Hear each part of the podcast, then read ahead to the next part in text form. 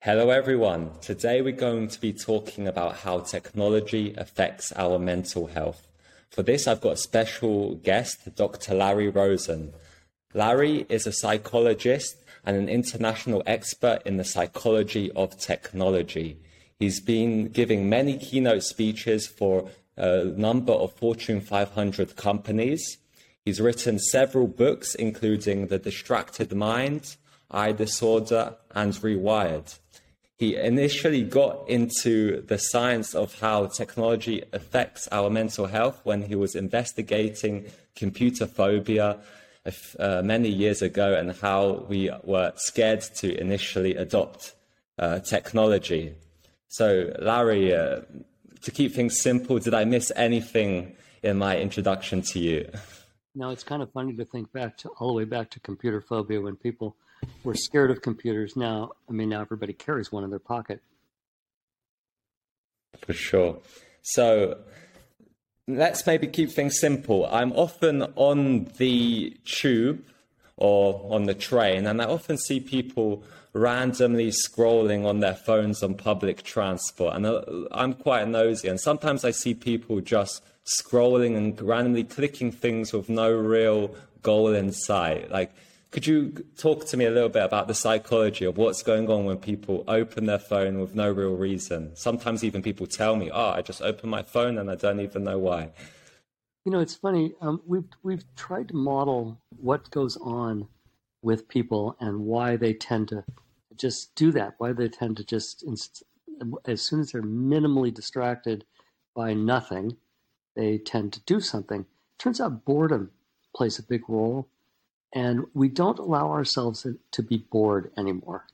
Um, when you're bored, your mind wanders. You get clever, creative thoughts sometimes, um, and you just your mind gets calm and relaxed. Um, we don't allow ourselves to do that anymore. We have 45 seconds at a stoplight, we grab our phone and immediately tap whatever we can do in 45 seconds. And then, of course, if you're behind that person, as soon as the light turns and you're ready to go, you have to honk at them because they're not paying attention. They're looking down. Um, and in fact, if if you wander around the world now, and it doesn't matter where it is, whether it's the States, whether it's Europe, whether it's Asia, what you see is a lot of this head down, looking at a phone. Um, and th- I've, I've been been following this since the mid 1980s, but the last uh, eight to 10 years, um, we've seen this dramatic change in distraction. And um, it's due to a lot of things, but boredom plays a big role. So, how could we get embrace boredom and get feel more at ease with being bored and have nothing to do? Um, I think that's going to take a lot of work, unfortunately. Um, as, as, soon as um, some critical things happen, including um, smartphones coming out and becoming ubiquitous, and social media becoming ubiquitous, we have these thoughts in our head all the time that we have to check in because if we don't check in, then we might be missing something important. And in fact, um, in, in, some of the research that, that we've done, we find that people, where, whereas maybe three, four years ago they were checking in 50 times a day, which is a lot, by the way, which is a lot. Um, now that number is well over 100 times a day. You can imagine 100 times a day, even if you have five minutes separating it, that's a lot of time. And also, they're getting about 100 plus notifications a day, which means they're constantly being distracted by beeps and buzzes and vibrations and whatever. And that's really kind of an interesting signal to the brain, which says, Ooh, I better check in now because something important might be happening and I don't want to miss out. That's where FOMO came from fear of missing out. As people were concerned about, oh my God, if I don't check in with with whatever I'm on TikTok or, or whatever, it doesn't matter, um, then I might miss something and I might never see it because of this infinite scroll. And as people add more things and we scroll down and keep scrolling and scrolling and scrolling, we sometimes miss important things that never get taken to the top.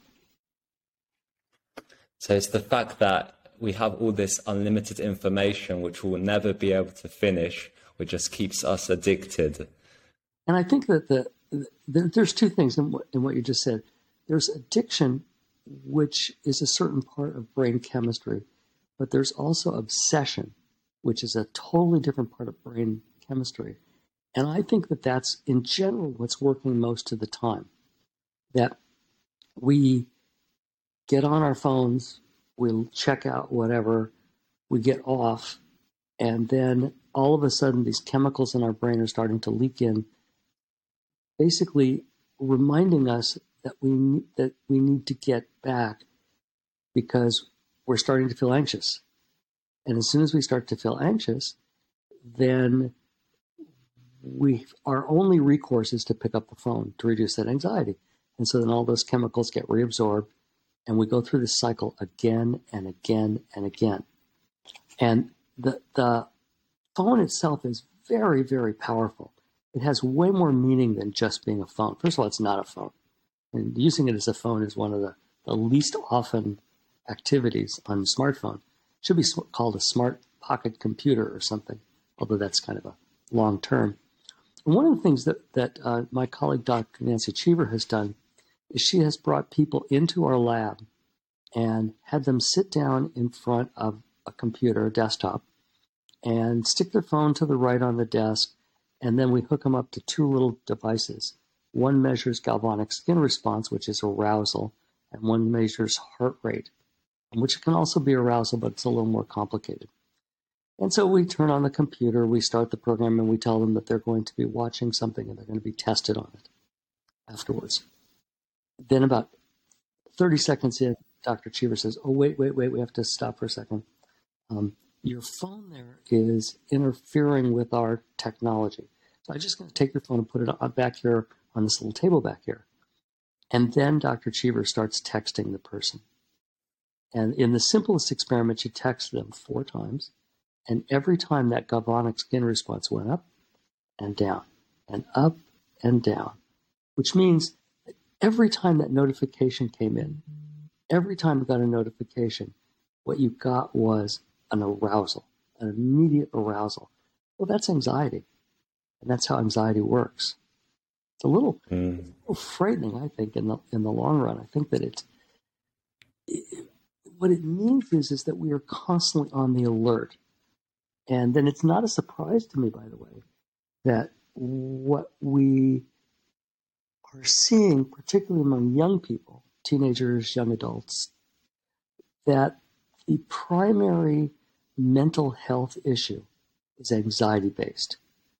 And according to the National Institute of Mental Health, 31.1% of teenagers will have some sort of an anxiety um, episode um, during their teen years. That's a lot. That's a lot. That's almost a third of teenagers. And you can see this. I mean, if you go into any school, say high school, um, and you just watch people between kids between classes um, as they're walking, they always have their phones out. Phones are never away unless they're required to put them away. And that means that they're sitting there constantly being anxious and being and really can turn into what what people might know as OCD, obsessive compulsive behavior, um, where they they almost feel like they're they're being compelled to look at their phone. And notifications play a big role in that. I mean, you could if you cut out all your notifications, it helps a bit, but not much. That's part of the problem. You cut out all your notifications, then instead of waiting for the external notification, you're generating an internal one that is starting to make you more anxious, just like an external one would do. And, and research has shown that about 50% of the notifications you get come from outside and 50% come from inside your head that's a little frightening, isn't it? Yeah, for sure. So, so I'm a little bit desensitized because I personally I keep my phone on airplane mode when I don't need to use my phone. So, but I still occasionally get a little bit of the feeling in my head like, ah, oh, maybe you're getting some notifications on your phone. well, and and once that once that starts, once that that starts to progress, you will find that it, will probably get worse because that those chemicals just got build up and build up and build up, and you have no recourse. If you don't check in, they're going to continue to build up and continue to drive you crazy, literally. Mm. But something which personally gives me more anxiety right now is multitasking. And in your book, you talked about the multitasking mania. And I feel I get super anxious when I've got multiple tabs and I'm switching being, between tasks. So does multitasking actually exist? Can we as humans multitask? So the easy answer is yes and no. Yes, we can multitask. but in order to do that, um, w- at least one of the tasks has to be either automatic or require very little brain power. Um, for example, we can walk and talk to somebody on the phone. Talking to somebody on the phone takes quite a bit of brain power because we're always trying to fill in the gaps of what they're saying and interpret what they're saying. Walking is automatic. We can do that easily. Can we watch uh, something on the screen and then read the scroll underneath it at the same time, which is really prevalent now for, for news media? Can we do that? No, not effectively. We can't at all because they both require your brain, both require quite a bit of your brain. So, yes, we can multitask, but the tasks that we use to multitask are um, are those exact tasks that are going to make it difficult for you to multitask. Um, there are a few. There are about two percent of people we call supertaskers, and they can multitask. Um, I find it very difficult to pay attention to two cognitive streams at the same time, and yet my wife is able to to be on a word game or something and watch TV um, or watch the news or whatever we're watching. But I do find that she often will say, "What they say? What they say?" Because again, the, she's not fully multitasking. You can't kind of split your attention in half and go, "Well, let's pay attention over there and let's pay attention over there." It doesn't really work. I'm exactly like this. When I'm doing something, I, I always tell people, please do not talk to me when I'm doing something because I'll end up saying, what, what are you saying? Because I cannot focus on one task and listen, unfortunately. Well, that's our reality. And the sad part is that we try to multitask way too much. And, and that's, we can't help that. We honestly can't help that because there's so many streams of information coming in and so many tasks in our life that require brain power require cognitive resources that there's it's just very difficult to do that and feel like you're effective. Mm. How much can you pay attention if you watch 30 seconds of something on the screen and then go back to your work? Well, do you remember where you were in your work? Probably not. You have to kind of go boot, reboot yourself, go back. Um, if you say you're reading, you're you're a teenager reading a textbook, for example, and you get distracted and you go and text somebody and and a couple, you know, a couple things, and then you come back to your to your book that you're reading, um, you're going to have to flip back a few pages to figure out how you got there because as you're reading, you build up these mental structures that ex- that kind of gather the information and attach it to other information and makes a nice little sort of uh, a grouping of neurons in there. Um, although the neurons are all spread over, but the as if model of neurons kind of in one spot. So imagine your neurons are right here all together for what you're reading in the book, but now you distract yourself. So maybe they go over here to a different spot.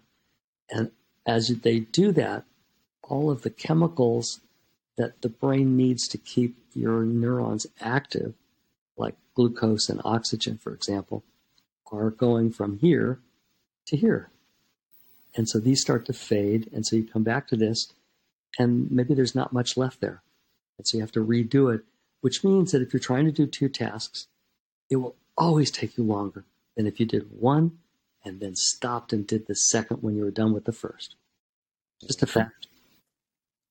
And you talk about this in the distracted mind, like we don't actually know how much time we are losing from all of this task switching. Like we think in our minds it's just a few seconds, but these seconds add up over time. Sure, they, have to. And in fact, our brain responds pretty quickly. If we try to distract ourselves to something else, our brain shoves oxygen um, and glucose through the bloodstream right over there so it can pay attention to that. Um, that means there's not, not much left for anything else. And, and also the sad thing for, well, for at least for younger people up to mid 30s is that the part of the brain that, that monitors the multitasking is all coming from up here in the prefrontal cortex. And mm. prefrontal cortex is just a, a, whole complicated set of neurons that usually communicate either electrically or uh, chemically. Um, and part of the problem becomes that if this part of the brain doesn't really get completed, meaning it does, the neurons don't get coated with something that makes them work better um, until you're in your late 20s, early 30s sometimes. And so it's kind of like you're trying to multitask with a, only half a deck. So, what recommendations would you give to someone who is working, for example? Because like I can be distracted by if I'm writing a, a report and then I'll get an email come in or a message. I'll see the notification and I'll come back and I'll be like, "What was I doing? I cannot remember anymore." Yeah, you're very typical. So, so one of the things that I think you have to do is retrain your brain. I mean, we've we've spent years now training our brain to be distracted, and we do, have done a very good job of that. Now we need our brain to to learn how to focus and attend. And one of the easiest things is something I'll call tech breaks, which is imagine that you are working on a report and you don't want to be distracted. So the, the point of the tech break is to teach you how to keep your focus and attention for longer and longer time. So what I would always recommend to somebody is they look at everything on their screen. Um, if they have, if they're using a computer, that they close, not minimize, but close all of the the uh, tabs that are open, um, because otherwise they're going to be distracted. On their phone, they flick away all the the apps that, they, except the ones they absolutely have to use, because they'll be distracted. Then they turn their they set their time the phone timer for 15 minutes, turn it upside down, put it right in front of them as a stimulus to their brain, saying, "You're going to get to this in about 15 minutes." So, because it's on silent, they aren't going to get all those notifications and stuff. And because they're trying to learn to focus, they eventually can get to the 15 minutes without feeling too poorly when they get, they know they're at the 15 minutes. When the alarm goes off for 15 minutes, they say in their head, wait a minute, wait a minute, I want to finish reading this page, or I want to finish writing this paragraph, or whatever that happens to be. Then you turn the phone over, set it for a minute, check anything else you want that's irrelevant to what you're doing, reset it for 15 minutes, turn it upside down, and go through the cycle of 15 minutes, one minute, 15 minutes, one minute. When you get the 15 minutes part, down and you feel like you're you're good at that now, then you set it to 20. And then 25 and 30. And in, in my thinking, if we as human beings can focus for 30 minutes without distraction, we're doing damn well. Um, it's very difficult. Once you get over the 15 minute part, you realize how, how much you've been distracted in the past because your brain is just screaming at you, going, I got it, I got it. oh, wait, I can't look at that phone. It's upside down. I got it, but I got it. Your brain really is like yelling at you all the time. why it's why, by the way, that our mental health suffers through all this. Because you can't have you, those anxiety chemicals floating around all over your brain. You just can't. It's it's not effective. It's like this people watching the uh, the screen and having their phone in the back beep at them. It's like, oh, anxious. so overall, it's better for someone just to take a few minutes to just properly organize their workspace, close down anything, rather than jumping straight into the task with all these distractions present. So get rid of them first, then you can begin the work and you'll be more effective. Right. And the other part of it, by the way, is the tasks that you're doing are commanding your cognitive resources. That's something that we talked about a lot in the book. That's one of Adam's specialties. Your cognitive resources are being used for an activity. And what you have to decide is how to best utilize those resources. So, one of the things I tell people is once you get down to this 15, 20 minute, 25 minute, whatever, and you're pretty comfortable, then make sure that when you're working on a task that you find a good stopping point, a place that is an ending, like the end of a chapter, uh, the end of a discussion, um, the end of a formula in a math book, whatever it is, that you give yourself good breaking points there. So you don't have to go back and re up as much. You knew where you ended. I, I, I read a lot of fiction, and I, I um, realize that sometimes, because of other considerations, I just have to stop reading wherever I am. And more than that, most times I can stop at the end of a chapter. I find if I don't stop at the end of the chapter, I have to go back and flip back. In fact, I just did that before I was waiting for you. I just flipped back four or five pages to, again, remember what was going on. When I'm at the end of a chapter, it's usually much easier. I can kind of get a feeling from the end of the chapter what went on. Um, it's it's it's very um, we're just starting, I think, in in this era in the last half a decade or more to start to understand what our brain is doing to us and how powerful that is. Uh, um, and as we get better and better tools, and Adam is the my co-author Adam Gazzaley is just really great at that. I mean, he's got all of these fantastic tools that he can use to look at how people are processing information. And one of his studies, by the way, he took people in their 20s, 30s, 40s, 50s, 60s, and 70s, and he gave them a multitasking task. And then after, oh, oh. shoot, I hate phone calls. Honest to goodness, hate phone calls. Um, You're talking about the multitasking task. Don't just, let the phone distract you. That's interesting because I just got so distracted, I forgot what I was saying. It happens. so, so, so, you were talking about Adam Gazzaley and the, you gave, he gave them a multitasking task. Thank you for reminding me where I was. So he gave them multitasking 20s, 30s, 40s, 50s, 60s, 70s.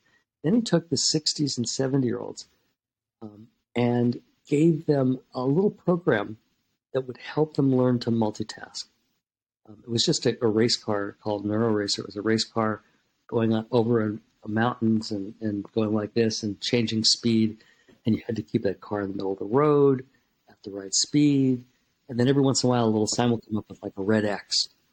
And your job was to push a button when you saw a green circle. So you, the red X comes up and your brain has to go, oh, is that a green circle? No. So you're, you're required to multitask. They played with it for, I think, two and a half hours over a week or so. And when they came back in the lab, they had already scanned their brains and they rescanned their brains and they gave them the test again. Mm. And they were multitasking as well as the 20 and 30 year olds. And when you looked at the prefrontal cortex, which is where they scan, it had richer connections. That's just like a couple a couple hours of playing with this, and the and what that has evolved into, which is very exciting, is Adam Gazzaley and his and his team have created the first video game treatment for ADHD. What that means is, I mean, ADHD is attention deficit hyperactive disorder, which means you you're really bad at attending to things. Sometimes you're really good at attending, and you can't. You can focus on video games Okay, sorry, we had a brief uh, interruption there. So you, you, were talking about Adam Gazzaley and his multitasking experiment uh, on people with ADHD, and you were just in the process of explaining what is ADHD. So, we, we I think pretty much everybody knows that ADHD is attention deficit hyperactive disorder, and what that means is is that um, that people who have ADHD or ADD they're, they're really similar, um, can't pay attention, basically. And so, based on his NeuroRacer study, where he had been doing running a car through there. He he has a company, and they they made this beautiful interface uh, with, I think it's in the fjords in Norway or something, and you're riding a boat through there and weaving in and out, and weaving in and out. Periodically, you see those signs. You have to click a button. Um, that was um, tested and double tested and double blind tested, and it's now the first video game that is a a, a certified um, treatment for ADHD, which is pretty amazing. I mean, treatments for anything are usually are always um, chemical, right? You give you a pill, pop the pill, you'll feel better, or something happens. His video game takes takes the place of that. It actually helps your brain develop better. fascinating. Okay. And, and I, I know Adam is So working. did I understand? Yeah. Adam is working now on other kinds of things like traumatic brain injury and trying to develop, again, electronic tools based around video games, which we all kind of get, in order to help somebody with a traumatic brain injury, for example, and other, other issues. So, so did I understand correctly that the, the aim of the video game is ultimately a multitasking experiment?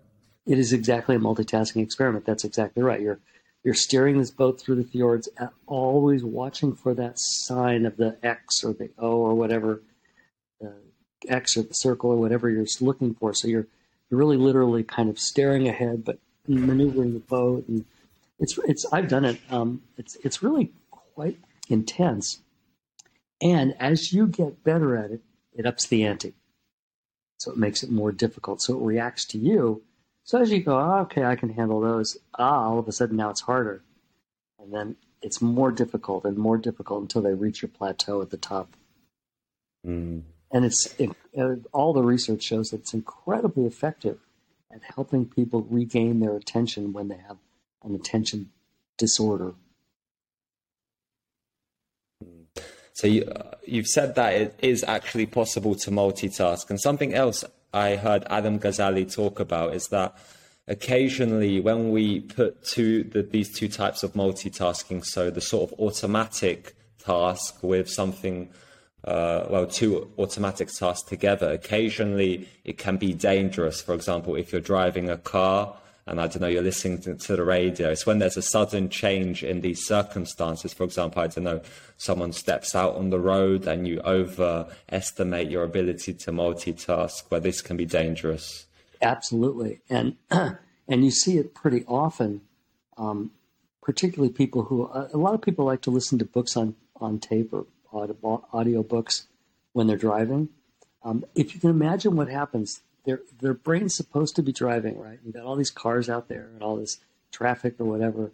In the meantime, your brain's getting this input through your ears that is talking to you about things that you have no context for. And so you have to build up the context in your brain, which takes a lot of power and a lot of power from the prefrontal cortex again.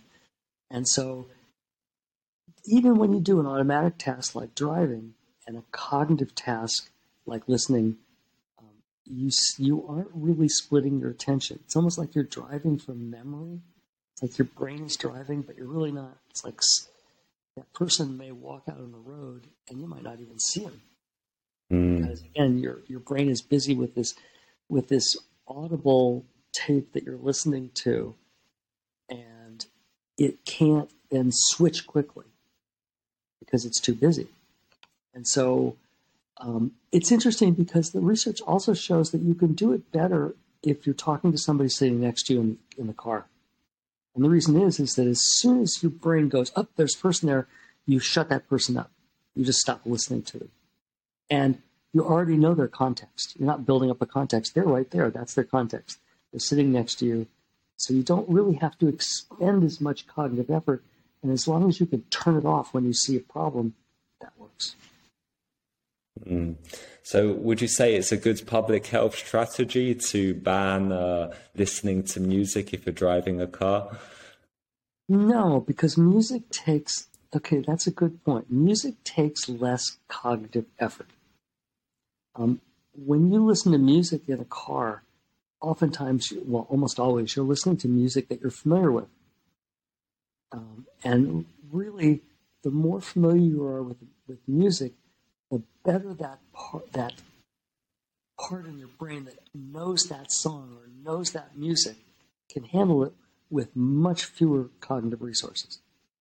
So, for example, if you put on uh, one of my favorite songs, "Hotel California" by the Eagles, if you put on "Hotel California" um, and it's in your car, uh, it doesn't take much. I mean, I can find my myself my mind wandering, but I'm still humming the, the song inside my head because it's so almost automatic now. I've listened to it so many times; it's almost automatic. So one of the one of the suggestions actually for helping your um, multitasking and particularly helping you go to sleep because we try to multitask at night and go to sleep is to make a playlist of songs that you know really well and, and put that on while you're trying to go to sleep because it doesn't take much resources and it leaves your brain free to kind of drift into sleep. It's interesting. Mm. Most people say don't distract yourself with music at night. No, it might work better as long as I tell people, as long as the song is something that you can hum in your sleep. That's mm. literally what we're going to have to do. Something I find very useful when I'm studying is just to listen to the same song on repeat for like one hour. Perfect. Yeah.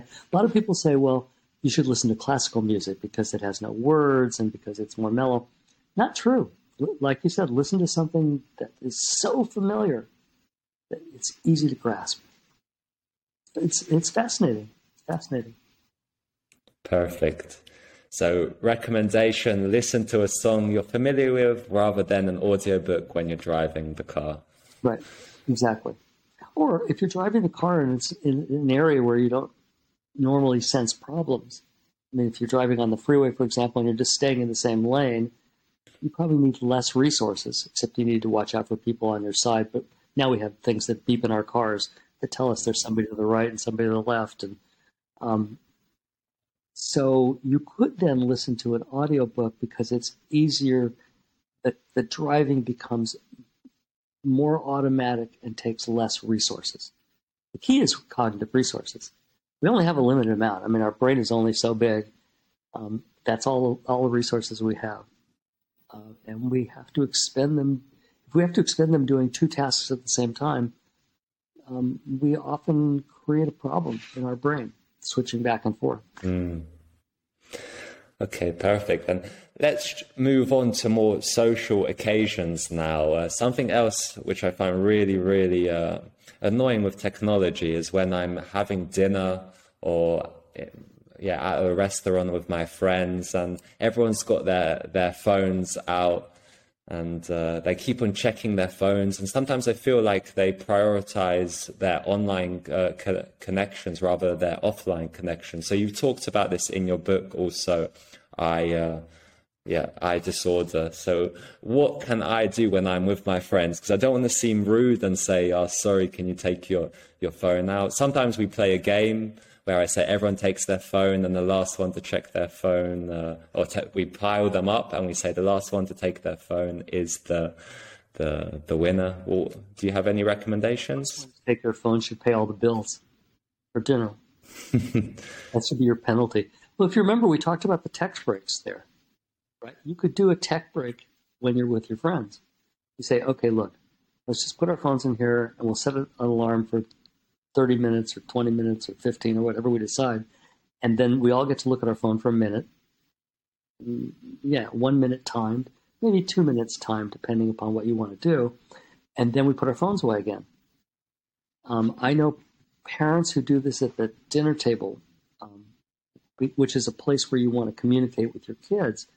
And, and they're teenagers, you know, playing a game and eating and playing a game. And my grandkids, who are nine and 10, the two older ones do this all the time. They eat while they have their iPads there.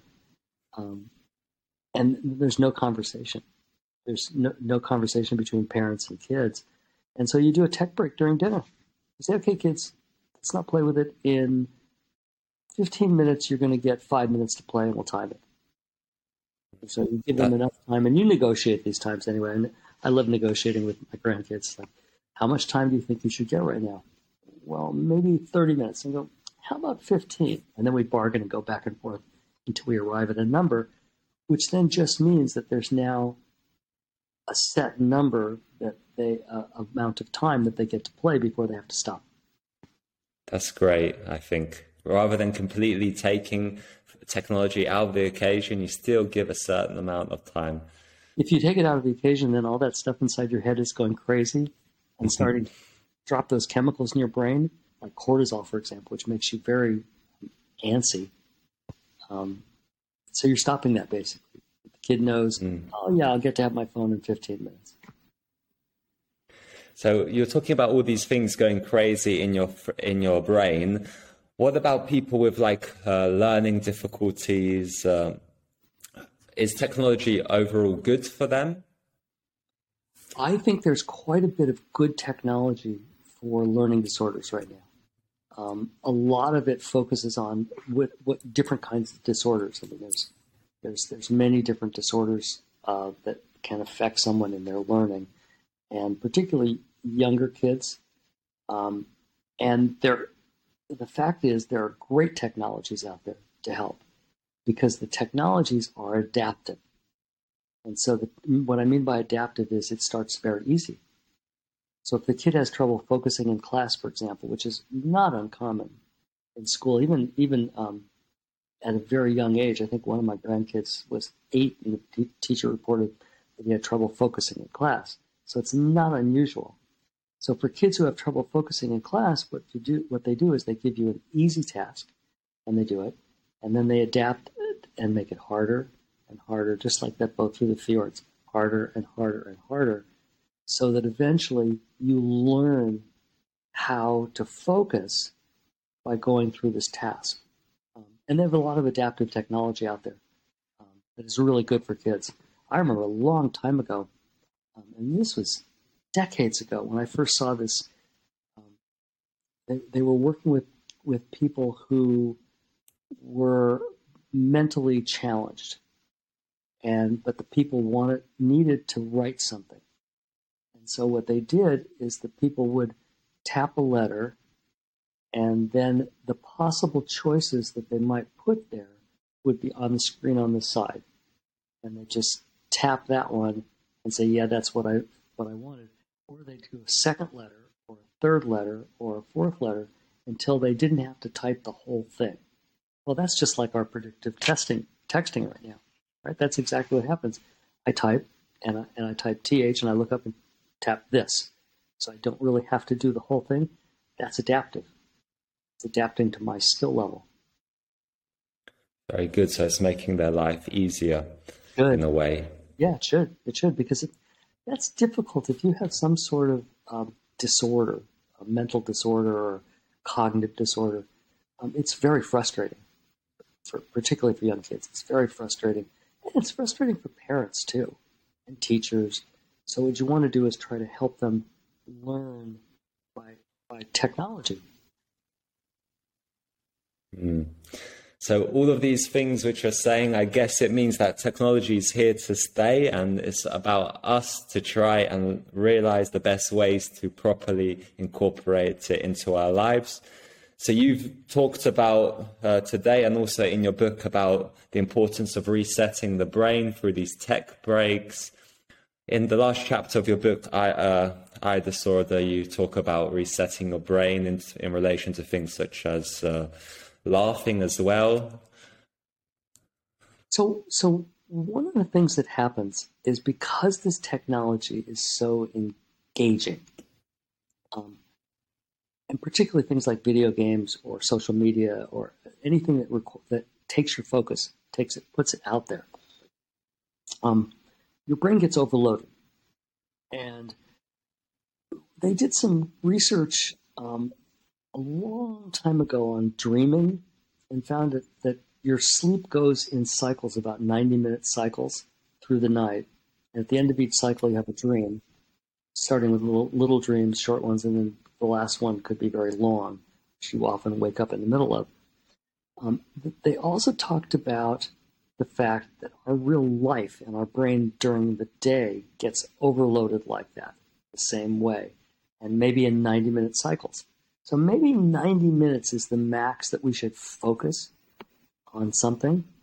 And one of the recommendations, like you said in the back of iDisorder, one of the recommendations is that you find a way about every 90 minutes, maybe every 60 to 90, depending upon how engaged you are with the technology, to reset your brain. Now, if we had a little red button back here, I could push and reset my brain. That would be really easy, right? Just clean it out.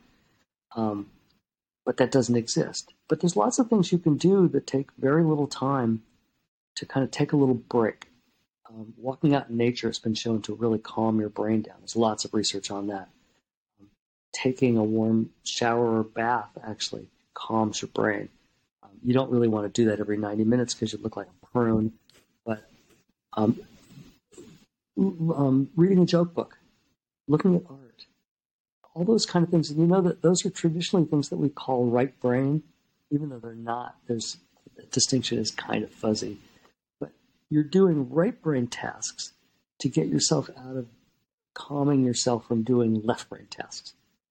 And so, literally anything that calms you down. For example, for me, if I get really stressed, I grab a crossword puzzle. Now that should be left brain, right?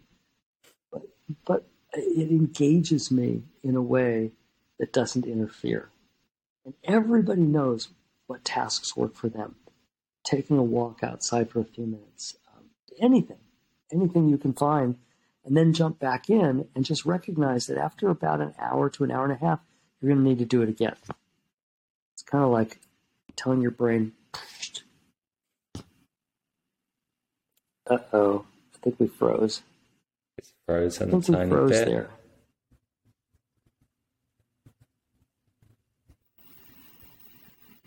Oh, there, there you are. You're back. Perfect. So, uh, yeah, me and my grandma sometimes will put a stop clock on and we'll literally just do this thing called laughing yoga where we'll laugh for like one minute about nothing just to to reset the mind. That's that's fantastic. You know you know what works for you. And my grandma's super good at laughing. I know you're, you're a grandfather yourself, so may, maybe this is something you can try with your grandkids one day. Yeah, well, and, and what I do with the grandkids is one of them really likes football, so he brings a football and we throw the football around a lot. That calms us down. Um, so it's it's specific for different people, obviously, but but the whole the whole thing says, look, technology overloads your brain. Just don't spend too much time in big blocks. Mm. Helps kids a lot. So, in this chapter, you also talk about uh, neuroplasticity. And what is neuroplasticity? It's quite a difficult word. And where does it come into relation with resetting your brain? You know, I don't like the term neuroplasticity because plastic always seems to me as solid, like a plastic drinking glass. But if you think about it, plastic is, is often um, squishy a little bit. And so we always thought that the brain, that you were born with a brain that stayed exactly that until you died. It's not true. We're continually um, bringing in new neurons, creating new connections, and the connections are the important thing. We're continually changing our brain, literally changing our brain, and that's the plasticity. So our brain is changing all the time, which is helpful to us, that we can then adapt it to situations when we need to. So that's that's kind of the, the quick definition of neuroplasticity. So brain just adapts. And a lot of it's biochemical, so we don't even notice it. Mm. Because online, I hear lots of people saying you should meditate because it changes your brain. But everything train changes your brain, right? Even the fact that I'm speaking with you right now, I'm changing my brain. You are, you are, and meditation is great. It's another one of the suggestions of how to calm your brain reset your brain. Um, and, and they, they have these plant these programs for kindergarten kids who are like five, maybe six years old, where they get rambunctious after a little time. And so they actually have a, a meditation program for young people that teachers use. And it's like a four to five minute thing. So if the kids are all getting antsy, the teacher would say, okay, let's do our meditation now. And they do that, and then it calms everybody down. It's just, it's meditation is fascinating. Um, it, it just literally takes your brain to a different spot. Yeah, I've seen this becoming more and more uh, in the school curriculum, which I think is great. Yeah, I do too. Anything you can do to get those kids to focus and attend, um, which is much more difficult now than it was when I was growing up, that's for sure. Okay, excellent. So I listened also to your last, po- uh, well, another one of the podcasts you were in, and you talked about how um, you were diagnosed with um, Parkinson's in 2019. And I think it's great that you're you're so open to talk about this. I think you even write articles in the is it Psychology Today magazine? Yep, in their blog, they have a blog corner, and I, have been writing a regular blog for them. I don't know for years and years, but I, I don't write very many. Um, every once in a while, but I do. I have written about Parkinson's, and I've written about my experiences with it. So the end of the first year, I wrote about what kind of things I noticed going on in me in the first year, changes. Um, the second year, I wrote again, and then I wrote one sort of a little bit later to talk about because Parkinson's is a very odd disease. Everybody has their own symptoms. The major symptom is, is tremors, um, which I don't have because I'm medicated. Very nicely, thank you. Um, but there are other kinds of problems that people don't associate with Parkinson's.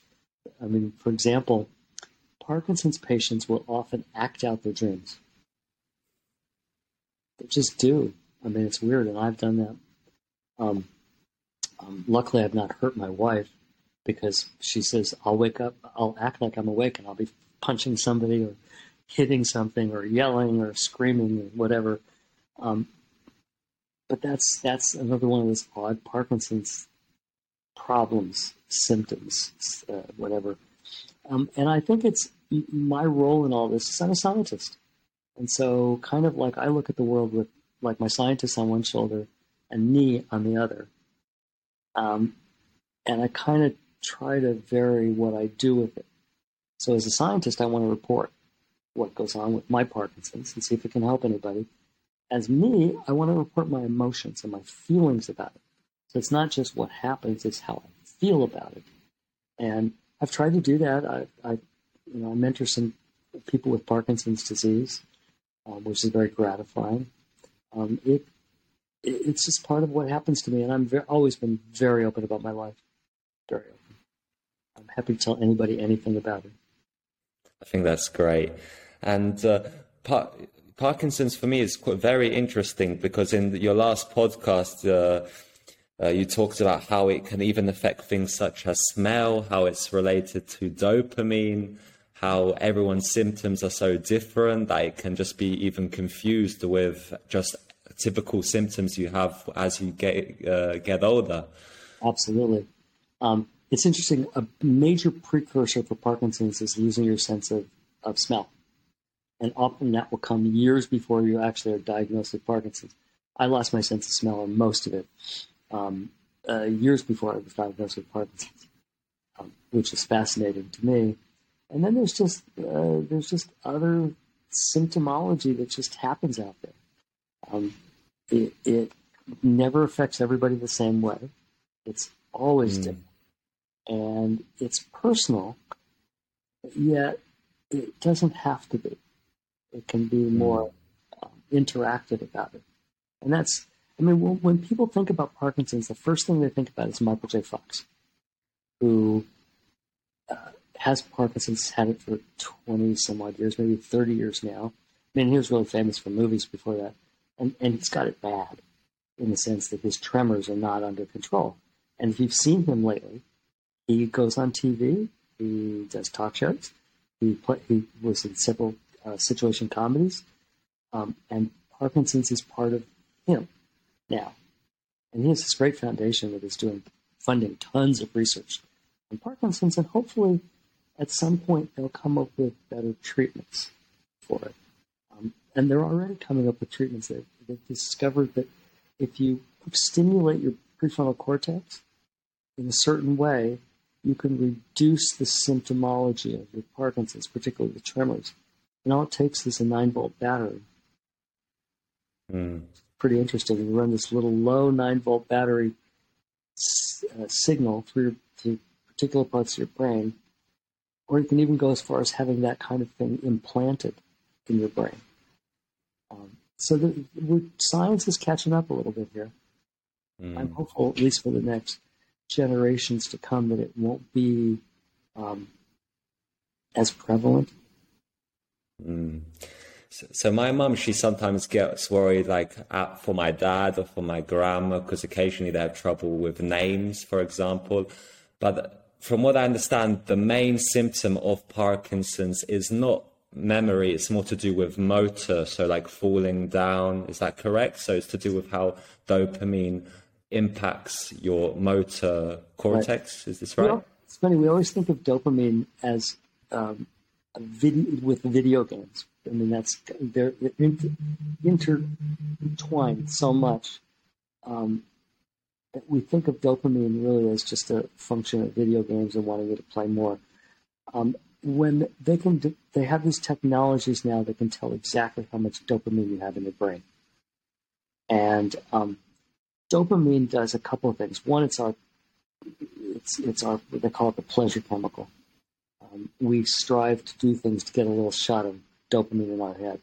It also controls our motor movements, and um, Parkinson's patients traditionally have a, almost always have a dopamine problem, meaning they have too little dopamine. And so the main drug that's been around for a long time is called L-Dopa, which is designed to try to get more dopamine in your brain. Uh, that's the drug they start everybody with from the get go. It's the drug Muhammad Ali took um, when he got Parkinson's. Um, it's, a, it's the standard of treatment. Uh, unfortunately, the effects of many of the Parkinson's drugs start to diminish over time. And so once they diminish, you have to find something else. But there's lots of new drugs out there for Parkinson's. Even even since I, have been diagnosed three years ago, even since then, um, there are lots of new drugs. But there are a lot of precursor symptoms. Um, people do um, stumble a lot more. Um, I find that I have to be much more careful walking downstairs or upstairs, not upstairs, mostly walking downstairs, um, because I will stumble. Um, most Parkinson's patients, the thing that, that gets them in the end is is the stumbling and falling, because most Parkinson's patients are older. I'm 72. Um, most of them are older, and one of the problems with old age is you fall, and you break your hip. I mean, our bones are really brittle at that point. You break your hip, you break your arm, whatever, and that starts kind of a downfall in your in your life. It starts to to make you more prone to, to dying eventually. Okay, and I've also read that Alzheimer's is also ultimately fatal. How does Alzheimer's differ from Parkinson's? What is the difference between these two? Well, Alzheimer's is a mental disorder. Um, your brain is. Let me back up a little bit. Alzheimer's is a brain disorder. Um, and the problem with Alzheimer's is that what happens is during the day when your brain is working, it doesn't use up all the molecules in the, the connection, the chemical connection between different axons and neurons. Um, and when it doesn't use the little molecules that it doesn't use, you're just thrown off into your brain, and they just run around in your brain at night during the day. The problem is, is that if you don't get rid of those little things, they clump together. And the more they clump together, more the more problematic it is. They're called plaque. And when they look at the brains of Alzheimer's patients after they've passed away, they have a lot of plaque in the brain. The plaque basically disturbs their cognitive function. It's like throwing a bunch of plastic in your brain all at the same time. It just gets in the way and so Alzheimer's is a biochemical problem. Um, it doesn't necessarily use require more dopamine. What it requires is, is that you figure out how to get your brain flushed out and cleared out. Um, we don't do a very good job of that. Um, people just don't. They, they don't get enough sleep. Turns out sleep is really good for refurbishing and resetting your brain when you sleep, all those plaque, most of those plaques are flushed away out of your brain, down your spinal fluid, and out. Um, your brain also prunes things off that it doesn't need that anymore. Um, it enhances things that it thinks it does need. And so it's really active at night, um, kind of fixing your brain from the day before to the next day. Um, if if, for example, we don't get enough rest or sleep, those things don't happen. And our brain just gets clouded with all this plaque and stuff. And so the, the key right now is to find out how to keep people stimulated. Um, keep people stimulated and then keep them getting a good restful sleep as best as they can. Mm. So, if I understood correctly, this cleaning happens in all ages. Yep. It's actually, uh, I, I often refer to it as um, kind of a bidet in the sense that your spinal fluid, your, your um, at the top where the spine meets the brain, it opens up just a little bit during the night, and it allows that spinal fluid to come in, run around your brain, and flush out those pieces of plaque and those molecules, and run them down your spinal fluid and get rid of them. So it is a little bit like a bidet: flush up, flush down. And does this happen regardless of the way you're sleeping? Is it dependent on your sleeping position, like if you're on your back or on your side? No, um, it doesn't affect. It isn't affected by your um, by any position specifically. What it's affected by is irregularity in your sleeping patterns. If you sleep five hours one night and eight hours to make up for it another day, um, that is not good. Um, because then your brain doesn't allow that spinal fluid to come in and completely wash out everything. So the key is just to try to find a good pattern of sleeping. Um, I, I, was terrible at this. All my life, I was convinced I wasn't a sleeper. I'd sleep four, four and a half hours a night, feel right in there and ready to go the next day, and then I'd crash and burn on the weekend and sleep for 12 hours one day. Um, as soon as I read this research and looked at what we found in our sleep research about technology, um, I realized I had to make a change. And so now I go to bed roughly at exactly the same time, and I get up roughly at exactly the same time. And I do it the same way every night. Mm. And so, as this plaque builds up, what is the ultimate uh, cause of the? Is this fatal? Does it lead to death or like a stroke as the, the plaque builds up in the brain? It can. Um, plaque can stop the blood flow from your brain, which is vital.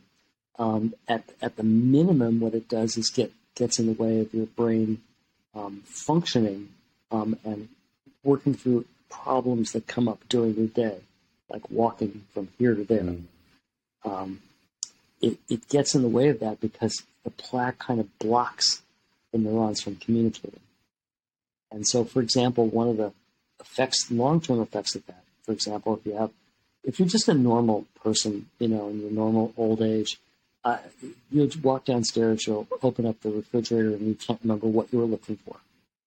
Um, I often will go, downstairs. My wife will ask me something. I'll go downstairs and I'll come back up and go, What did you ask me again? I totally forgot. And it's just down the stairs. I mean, it's a small place. so those are natural aging things.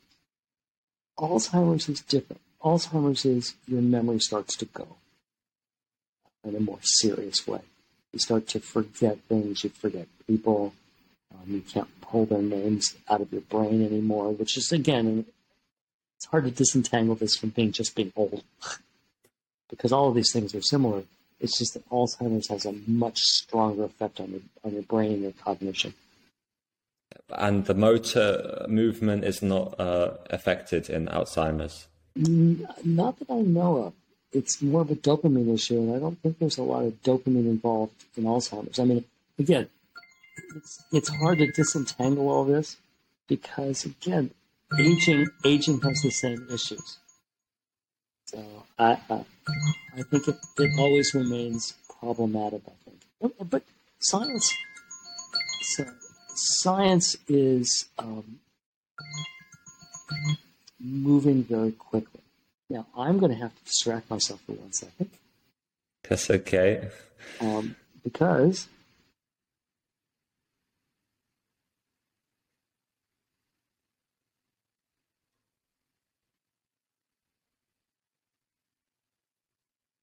Because true to form, my wife texted me from upstairs to say, "Can you please okay. bring me a cup of coffee?" I said we'd be done soon. so then, yeah, that brings me then to the last two. Maybe have you got time for two fun questions to finish sure. up? Sure. Okay, so this is a question from my mum. Uh, when she heard I was speaking with you, she wanted to ask um, if we wake up tomorrow and the the internet is down for the whole world, how will we react? Will people be able to survive? We will. We will survive. I'm on the. I'm on a podcast still. Guess you didn't get my text. Um, if the internet was down everywhere, which is definitely a possibility. I mean, it's it's not an impossibility to wipe out the electric grid in an area and lose the internet. Um, it revolves on electric signals. Um, I think many, many, many, many people would just be like, I don't know what to do. I don't know what to do with myself. What am I going to do? And again, those anxiety chemicals are going to build up, build up. Um, it's going to happen much more to young kids. They won't know what to do. What do, what do I do? I don't have the internet. I can't play my game. I can't do anything. Um, I remember one time I was in Charlotte, I think North Carolina, giving a speech, and there was a hurricane there. And so there was the hurricane shut off the electricity in the hotel I was staying in, and they um, they had these little lights, like backup lights in the hallways, and they had everybody in the room. There was a flashlight because obviously it happens a lot out there, and I had I had no phone. There was no phone. I mean, my phone didn't work. I had maybe 30 minutes of charge left on my phone. So I called and let people know what was going on. And I think I posted something someplace. And once that died out, it's kind of like, well, what do I do? I was reading a book on my phone. I don't have a book. Well, there's no lights to read a book by anyway. Um, and so I just had to figure out what to do with myself. I just went to sleep. That seemed to be the most most smartest thing to do at the moment. And the sleep uh, probably gave you some favors, right? You probably had a nice night's sleep with no distractions, no the mind uh, working. Uh, before I went to sleep, by the way, I went down to the little restaurant, and um, they said the restaurant wasn't open, of course, because there was nothing there, but the bar was open, and they had to. They had because they didn't want the, the beer to to get spoiled and get warm. They just were giving free beers for everybody, which definitely helped my. Such sleep. a great way. okay, and then final question. Then I'm not sure. Maybe you thought about this before. Uh, what would you say the meaning of life is? Hmm. I think that the meaning of life um, is for us to leave, when we leave the earth, wherever we go, whatever happens, to have left a lasting impression on people. Um, so that in the long run, people will remember you for the things you did, for the kind of person you were, um, and more of the kind of person you were than, than what you did. I mean, I, I can imagine that one of the things when I pass away, one of the things that, that my obituary, wherever it might be, is that I wrote seven books. Well, that's fine, but I'd much rather have it say, but I was grandfather to, to X number of kids and, and really loved them and played with them all the time and had a wife and, and you know all those kind of things. So I really think that the meaning of life is what you leave on this earth for others to remember you by. Because in, in, in length of time, we're just here for a short spit right there, and life goes on. So my, my goal is to leave good feelings with everybody. That's uh, great. I completely agree. So thank you, uh, uh, Dr. Larry, for uh, agreeing to be on my podcast. I hope some people got some valuable advice to deal with this uh, problem we're all facing with being distracted. Well, thank you for having me. I appreciate it, and it was a fun interview. Thank you. I will link all your articles. Hopefully, you can send them over to me, and then I'll put them in the link to the podcast where they can find your articles on psychology today. Well, your blog posts. Blog posts, I they're on my website, there's a link for all the blog posts. There's a link for all the articles that, journal articles that I've ever done.